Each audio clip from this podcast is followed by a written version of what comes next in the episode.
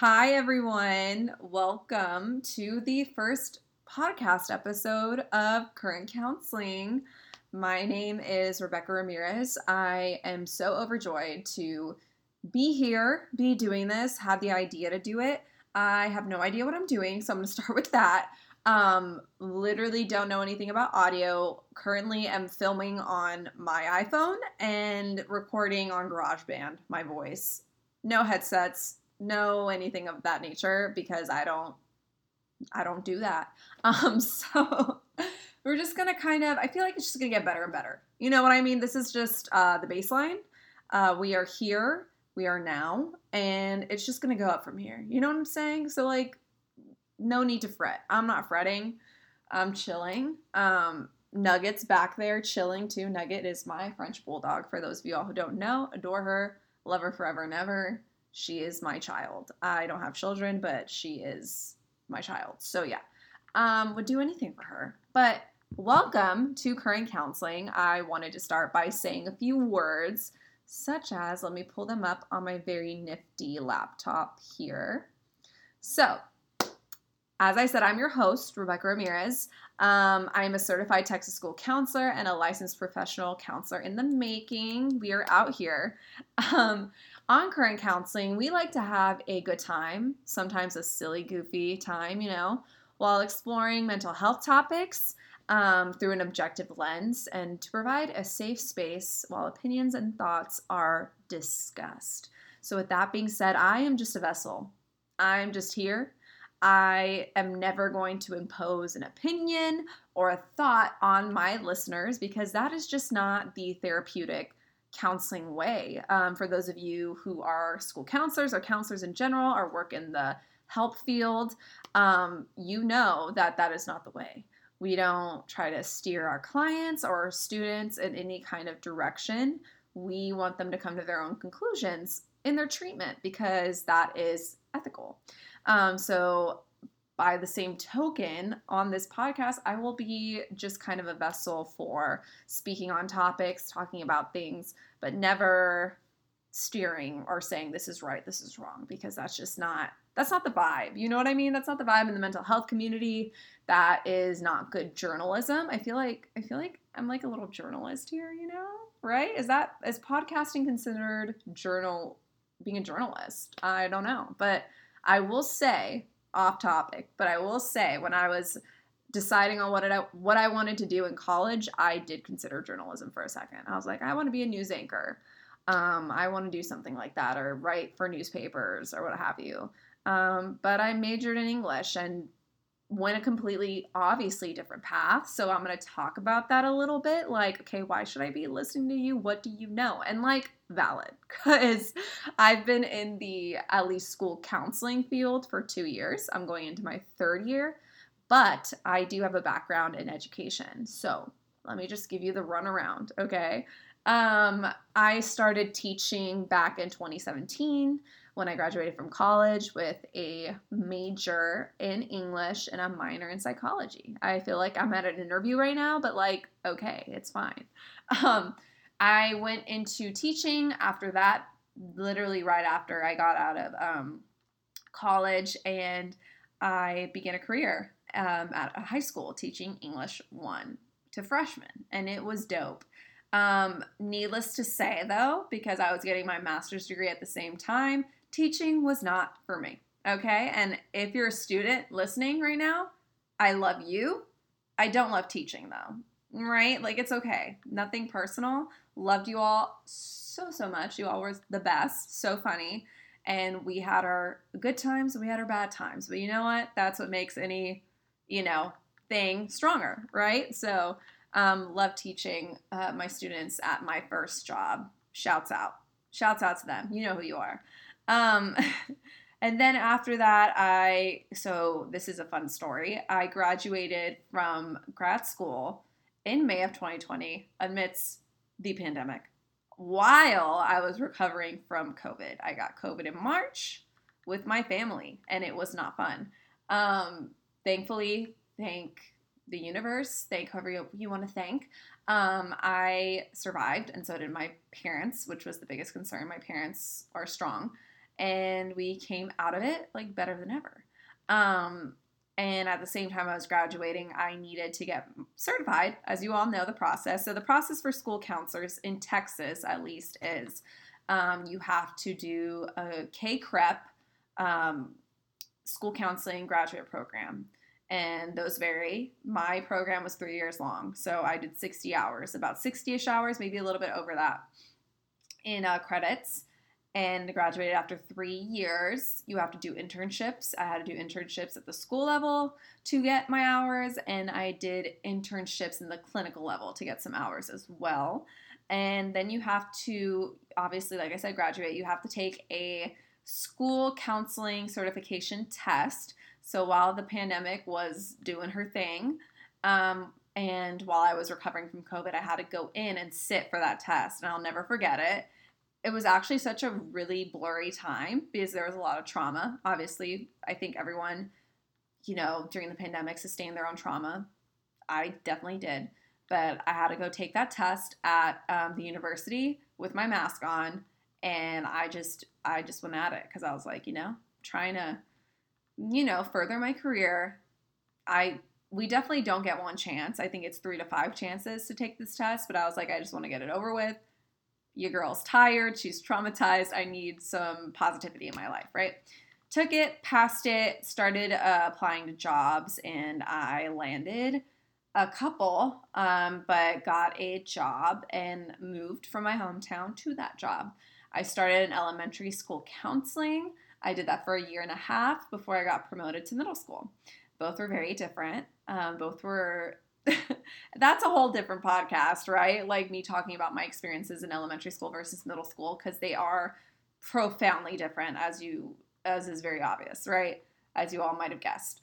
Um but yeah, so worked I've been working in the field for 2 years now and I'm about to start my third year. I'm very excited. It's going to be so much fun.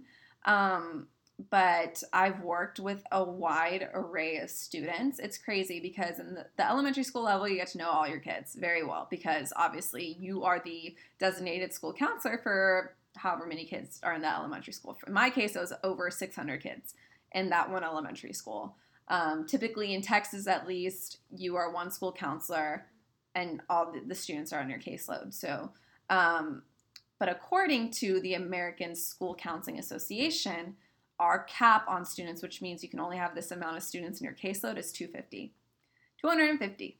But that's, I'm going to be very honest with you. And I'm sure if you are in graduate school for school counseling or in the field, you've heard this before, you, that's very ideal. That's in the ideal world. Even though it's, you know, in the ASCA Code of Ethics, it's their law, doesn't really mean it's ours. Um, but so I had over 600 at that school, I believe, or over 500.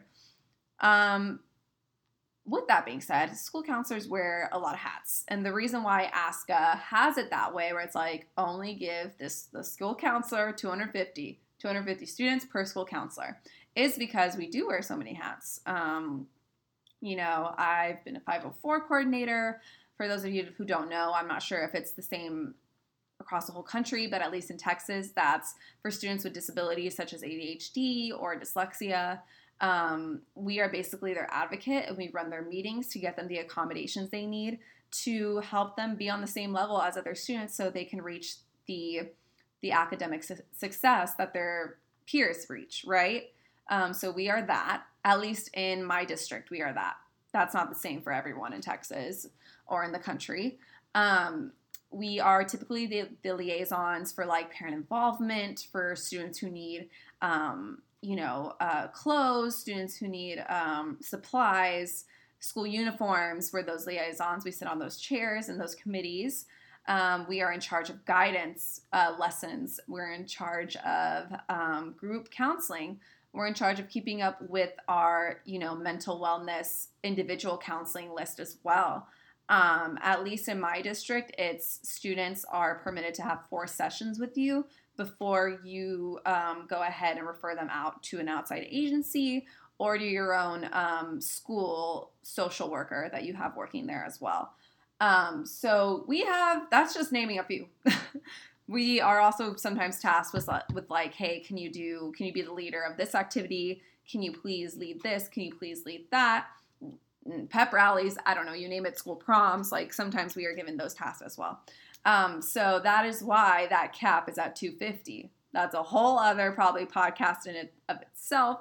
I do have my own thoughts on that. I am opinionated in that respect, but I think that's necessary and that's okay because, like any other career, um, you should be an advocate for yourself and it, and not just for yourself, like as the adult, but for kids. Like, what is better for the children? You know what I mean? Is it better that they have 600? If you have 600 kids on your caseload per counselor, or is that good because kids will slip through the cracks most likely, or is it better for the children that the counselor have less on her caseload, so or he or she, so they can get more done.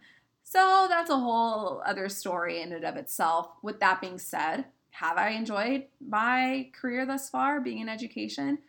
Heck yeah. It's been one of the most rewarding things I have done in my life. Um, I've worked with kids majority of my life before I got into the education field, I worked with kids at the school, um, not school, sorry, at the summer camp counseling level.